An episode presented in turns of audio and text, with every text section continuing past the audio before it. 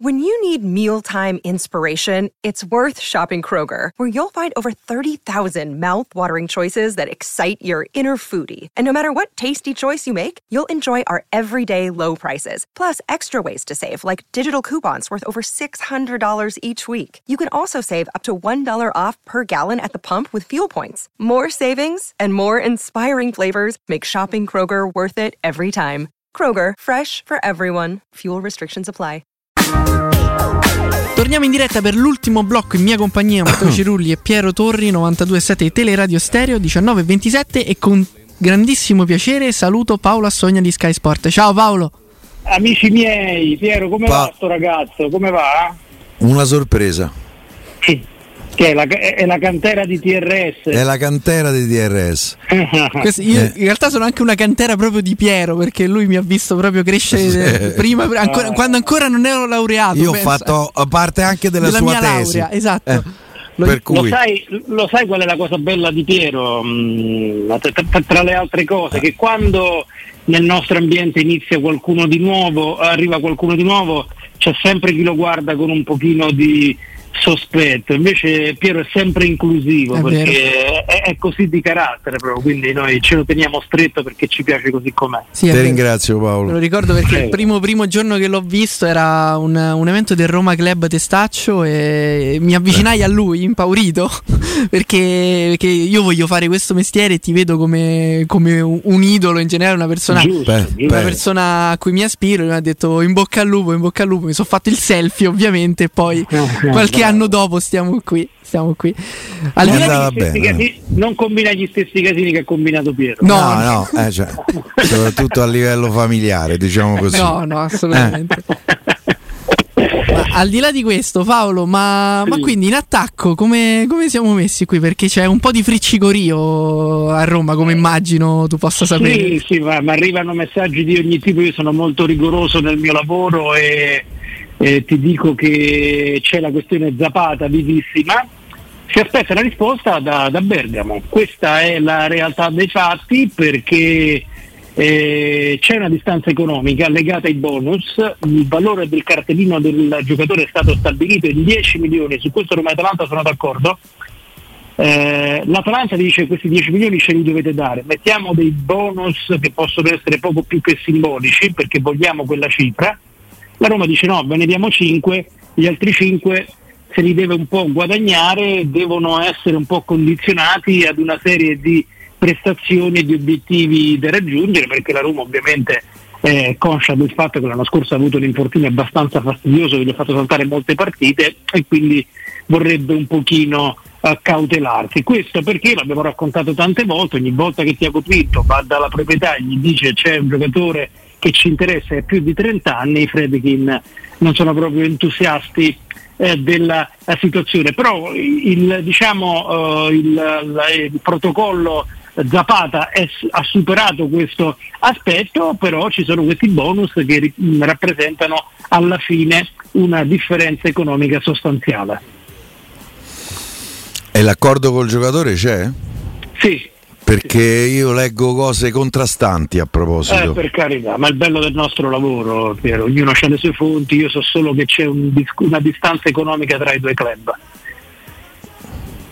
Mentre per quanto riguarda invece l'altro nome, so che magari. eh, perché lo sai che Eh, questa domanda. Centinaia di messaggi mi arrivano. guarda. Allora, su Lukaku non c'è una trattativa eh, che a me e a noi eh, di Sky Sport risulti, quindi non c'è una trattativa. C'è l'attenzione della Roma a un giocatore svincolato in un ruolo che interessa tanto.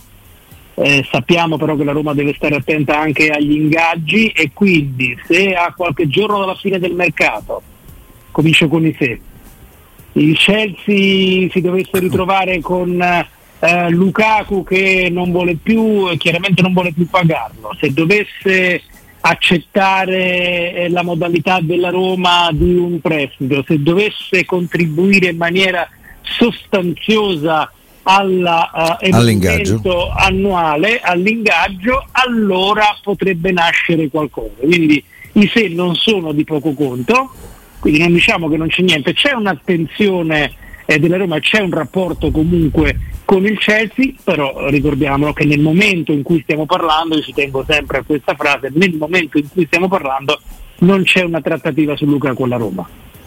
A, a te ti risulta che in Inghilterra il West Ham abbia fatto un'offerta da 50 milioni per il giocatore? Perché se è così...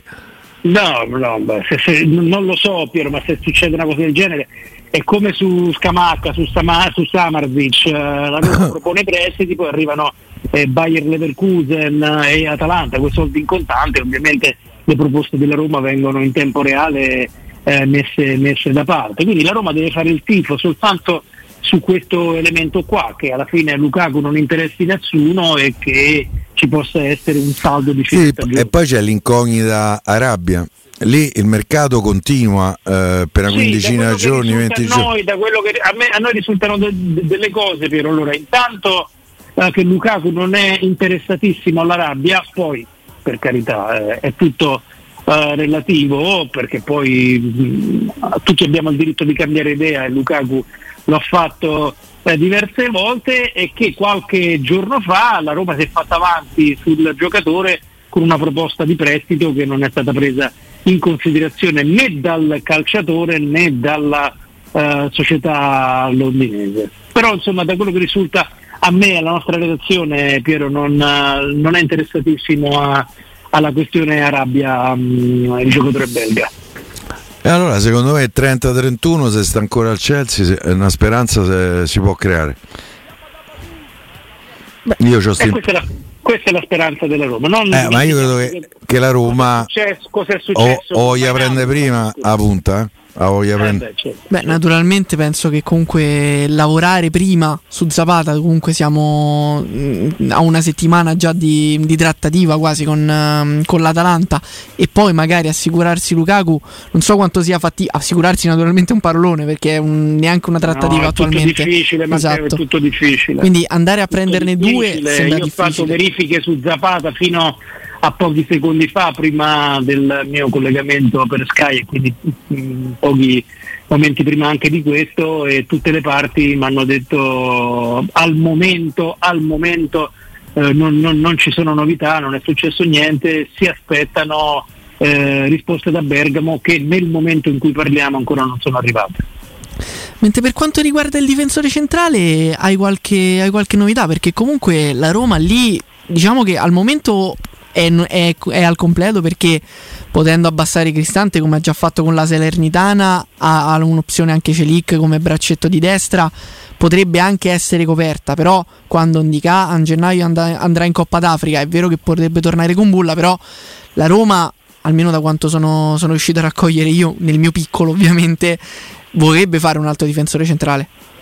Sì, sì, sì, ma anche qui non ci sono trattative avviatissime e anche qui si aspetterà eventualmente qualche situazione dell'ultimo momento, considerando soprattutto, come dicevi tu Matteo, che non è una uh, questione emergenziale, l'emergenza è il centravanti, perché poi se ci mettiamo a vedere di, di, dire, di situazioni migliorabili nella Roma ce ne stanno e come, no? tutti quanti erano consapevoli del fatto, direzione sportiva, staff tecnico, che si potevano migliorare le corsie esterne, che si poteva arricchire il ruolo del portiere, anche se Mourinho è molto legato a Rui Patrizio, insomma le migliorie si potevano e si possono effettuare in tanti ruoli, eh, compreso il difensore centrale, che è una questione aperta che verrà risolta probabilmente nelle ultime ore di mercato, però l'emergenza è, centrame- è certamente quella del centravanti, perché poi è stato giustamente celebrato il ritorno di Belotti al gol,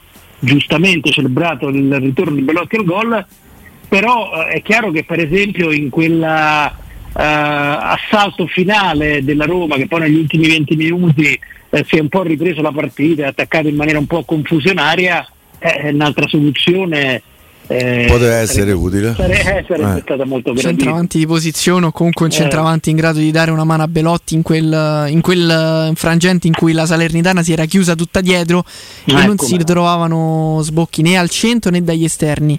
E a proposito di esterni, tu eh, per la partita contro, è vero che è molto presto, ma con la partita contro il Verona a sinistra metteresti di più Spinazzola o Zaleschi dalle partite che hai visto in pre-season e dal, dall'esordio in campionato? Io credo che ci sarà un'alternanza, non hai detto bene tu, è troppo presto, vediamo qualche allenamento chiaramente, però il campo ci ha detto qualcosa, il campo ci ha detto che in questo momento Zaleschi è entrato un pochino prima in forma rispetto a Spinazzola, la sua vivacità non è passata inosservata, quella di Zaleschi dico, e quindi mh, siccome uno um, Mourinho uno che giustamente non guarda in faccia a nessuno e ha l'obiettivo di vincere le partite, io credo che in questo momento Zaleschi abbia superato Spinazzola nella considerazione dell'allenatore portoghese, quindi potrà fare il uh, titolare nel, um, contro il Verona. Uh, Spinazzola è lì lì per raggiungere la, la, la forma migliore. No? Abbiamo visto anche contro la Salernitana la prima mezz'ora bene, anche se poi è stato Beh, insomma, mancato, eh, però qualche spunto l'ha preso, è, stato, è, uno comunque che chiama sempre il raddoppio Piero. Eh. Io eh, l'avevo visto una part- con una partenza abbastanza interessante, punta all'uomo non sempre è riuscito a superarlo, anzi poco è riuscito ad andare fino in fondo come fa lui, però poi nel corso della partita lo abbiamo visto abbastanza spegnersi. Mentre per quanto riguarda a destra, fa un po' strano vedere entrare Karsdorp, visto che era stato messo alla porta da inizio estate, non si è trovata nessuna offerta per il calciatore, il calciatore è ancora a Roma, quindi tanto vale utilizzarlo, soprattutto in una fascia in cui almeno nel primo tempo, almeno per quei pochi minuti in debutto in campionato che abbiamo visto di Christensen non ha inciso tantissimo. Poi ovviamente bisognerà dare del tempo al sirenetto, come lo chiama Piero, ma ma comunque non è sicuramente un giocatore da buttare, però fa strano vedere Karsdorp entrare nel secondo tempo. No, no, ma che non fa strano. Chi ha la bontà di seguirmi, eh, proprio con Federico e Piero, qualche settimana fa abbiamo affrontato l'argomento io dicevo guarda che se sta a disposizione a Mourinho non, non gliene importa niente, eh, si, se sta bene verrà preso in considerazione. I grandi allenatori non portano rancore, i grandi allenatori ti dicono le cose in faccia, anche pubblicamente perché a livello di psicologia di gruppo può avere un uh, valore un po' di gogna uh, perché fa gruppo, uh, perché mette pressione sul giocatore in questione, eh, però poi è uno che guarda il campo, è uno che guarda l'applicazione, è uno che sa tornare sui suoi passi, è uno che sa valutare gli atteggiamenti completamente diversi rispetto al passato e quindi su Casdop abbiamo detto tutto, no? noi ovviamente non abbiamo negato il fatto che eh, sarebbero, prese, sarebbero state prese in considerazione delle offerte che però non sono arrivate e quindi adesso è a disposizione fino al 31 eh, di agosto il mercato aperto e se non succederà qualcosa si metterà in concorrenza con gli altri. Io insomma eh, al di là degli atteggiamenti di Casdop che avevano portato un po' a una rottura con Murigno, insomma io tra Castorp e Christensen non vedo un salto di qualità né da una parte né dall'altra. Christensen ha il vantaggio che viene da un campionato che si gioca a un ritmo molto più elevato del nostro, però Kasdorp ha il vantaggio di conoscerlo il uh, nostro campionato e quindi chi sta meglio gioca e anche qua la partita con la Salernitana ci ha detto che Kasdorp al momento sta meglio di Kasdorp, è, è certamente più brillante. Che cambi ti aspetti per la partita di Verona? Di Bala, mi Pellegrini? Aspetto, beh, mi aspetto di Bala perché è sempre importante, di Bala è sempre importante, però nelle partite in cui eh, non c'è spazio, dove lo, lo, spazio te lo devi andare un po' a inventare, quindi pensiero rapido nella tecnica in poco spazio è un po' il, l'obiettivo del calcio moderno, no? tutti gli allenatori cercano lo spazio dove non c'è e Di Bala è baciato da questa qualità, quella di darti spazio dove non esiste, eh, nella qualità e quindi sarà più importante del solito eh, contro il Verona perché mi aspetto, anche conoscendo un po' la storia del eh, suo dell'allenatore del Verona, mi aspetto una partita tipo mezz'ora finale contro la Salernitana, quindi eh, Di Bala che è uno dei pochi fuori, uno dei pochi fuori classe rimasto al, al nostro campionato alla Serie A e mi aspetto Pellegrini, quindi eh, Cristante, Pellegrini, eh, Awar, eh, Di Bala più Belotti. Cioè Paredes e, e, Sanchez ancora bisogna aspettare? Ancora aspettarli, ancora aspettarli. Poi Ndigan se ne parla più. Eh. anche Ndigai. No, no, in ritardo, in in ritardo di condizione, in ritardo di condizione, in ri- in ritardo anche di comprensione, come dire, della difesa all'italiana. Bisognerà aspettare qualche settimana, quindi i cambi che mi aspetto ehm, sono Ah, quelli. io- A- Ma che devono poi- comprendere? oh?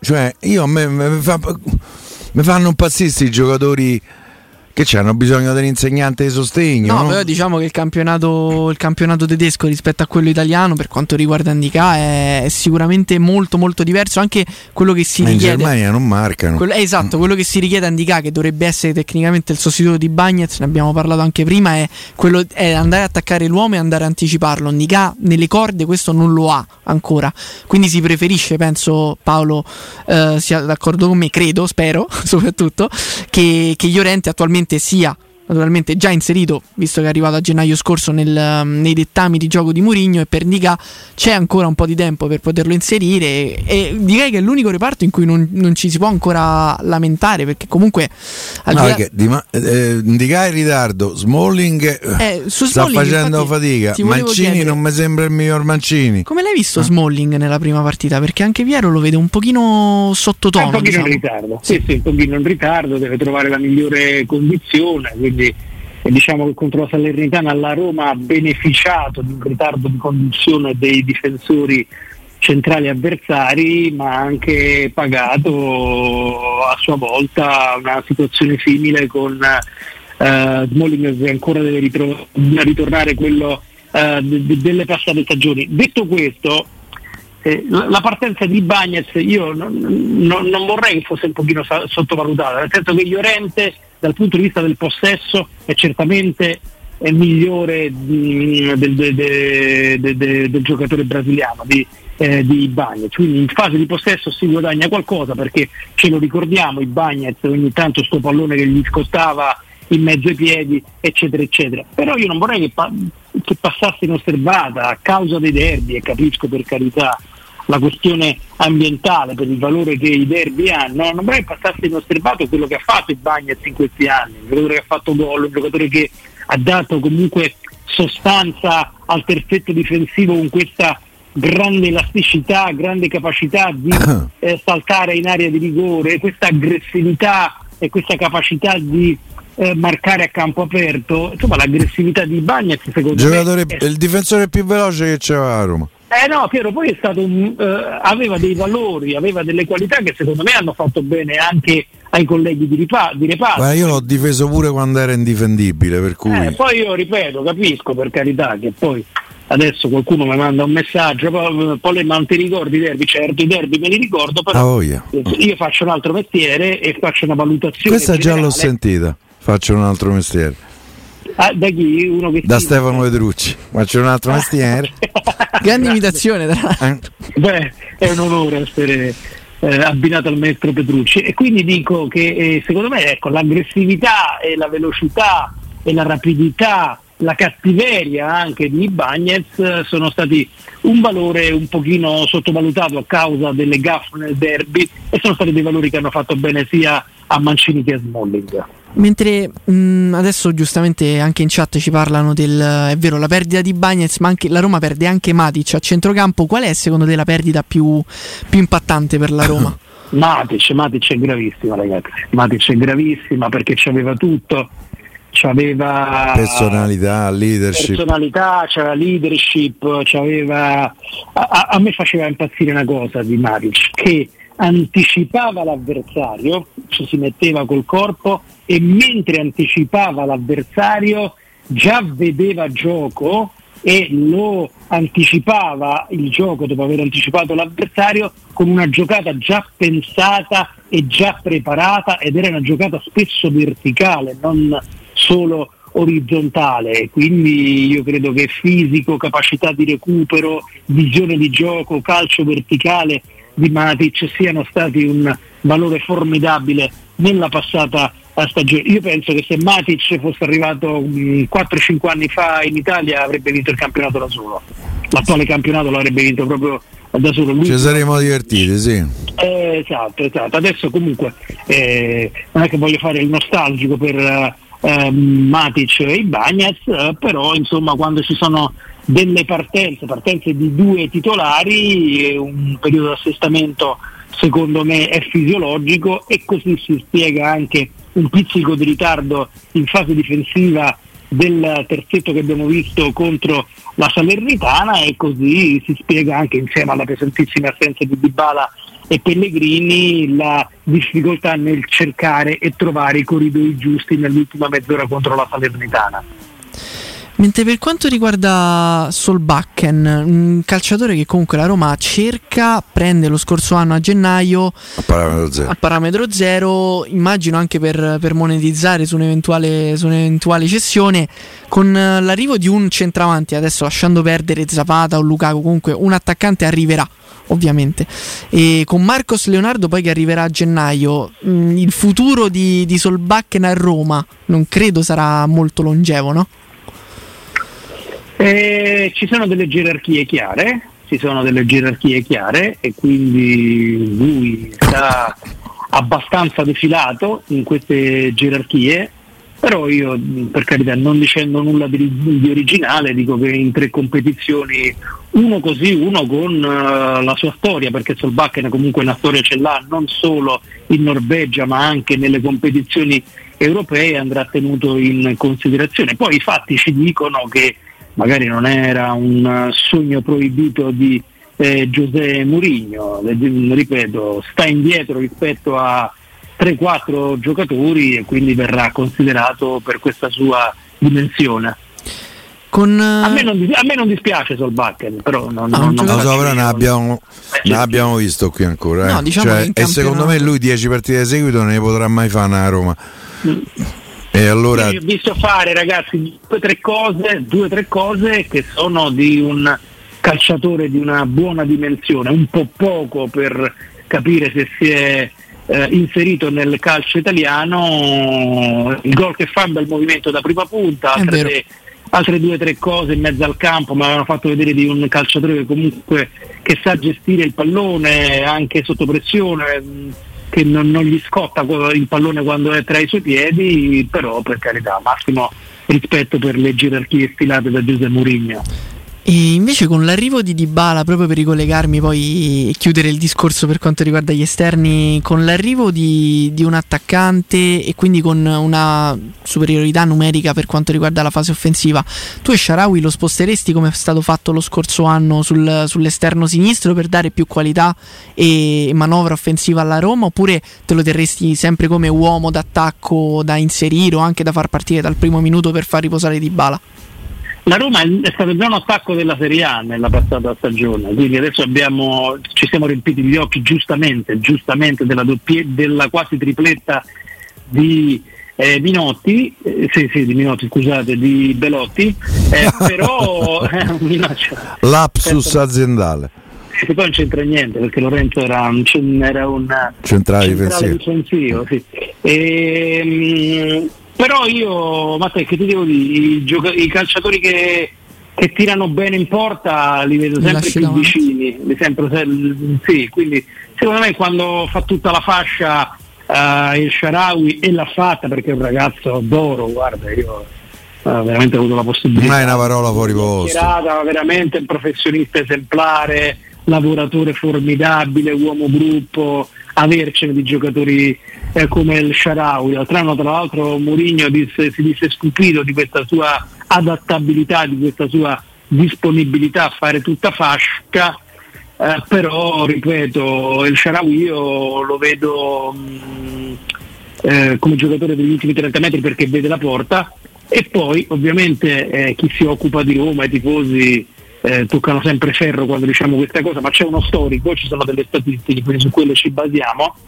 Purtroppo per eh, la Roma eh, le statistiche ci dicono che Di Bala qualche partita la salta durante l'anno e il Sharawi secondo me con caratteristiche completamente diverse può occupare quella posizione da, da seconda punta secondo me con buonissimi risultati.